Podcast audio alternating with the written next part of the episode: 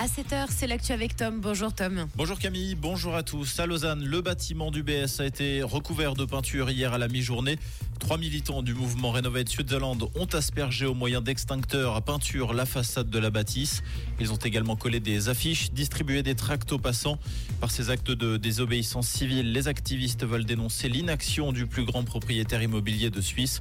Trois militants ont été interpellés et identifiés. Et une plainte va être déposée pour dommages à la propriété. Les récentes chutes de neige n'ont pas été sans conséquences dans le canton de Vaud. La police cantonale a recensé une vingtaine d'accidents survenus hier sur les routes du canton, avec des dégâts matériels et des blessés légers. Une personne est par ailleurs restée coincée dans son véhicule dans la commune de Villars-Bramard. Les secours ont dû intervenir et fermer la route. Attention, les chutes de neige pourraient se poursuivre aujourd'hui en altitude. Les ondes émises par nos téléphones ne seront pas surveillées. Berne a refusé de mettre en place une surveillance active, comme c'est le cas en France notamment.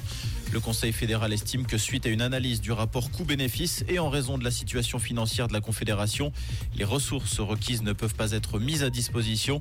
Les fabricants ne seront donc pas surveillés.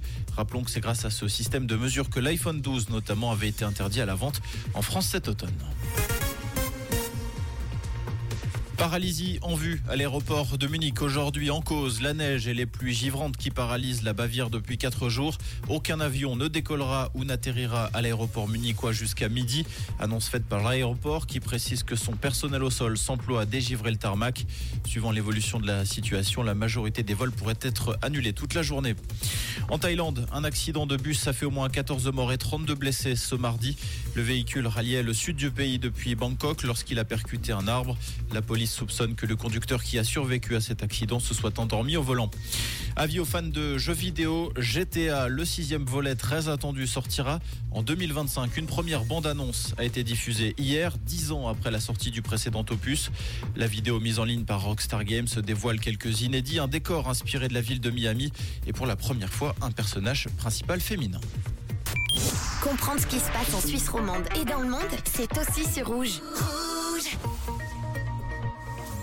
Pour ce mardi, ce sera pas trop mal. Hein. Petit à petit, on revient à un temps plus sec. Bon, ce matin, on attend les dernières pluies avec deux trois rayons de soleil. On a zéro degré au Bio et à Valorbe, quatre degrés à Bieuleur, Julas et à Romanel-sur-Lausanne, avec toujours pas mal de grisailles en journée et même un petit peu de vent à prévoir. Alors, petit conseil, même si les températures remontent un peu, gardez toujours le gros manteau. Et si vous avez des gants, un petit coup devant le chauffage de la voiture et hop, comme ça, vous serez très bien.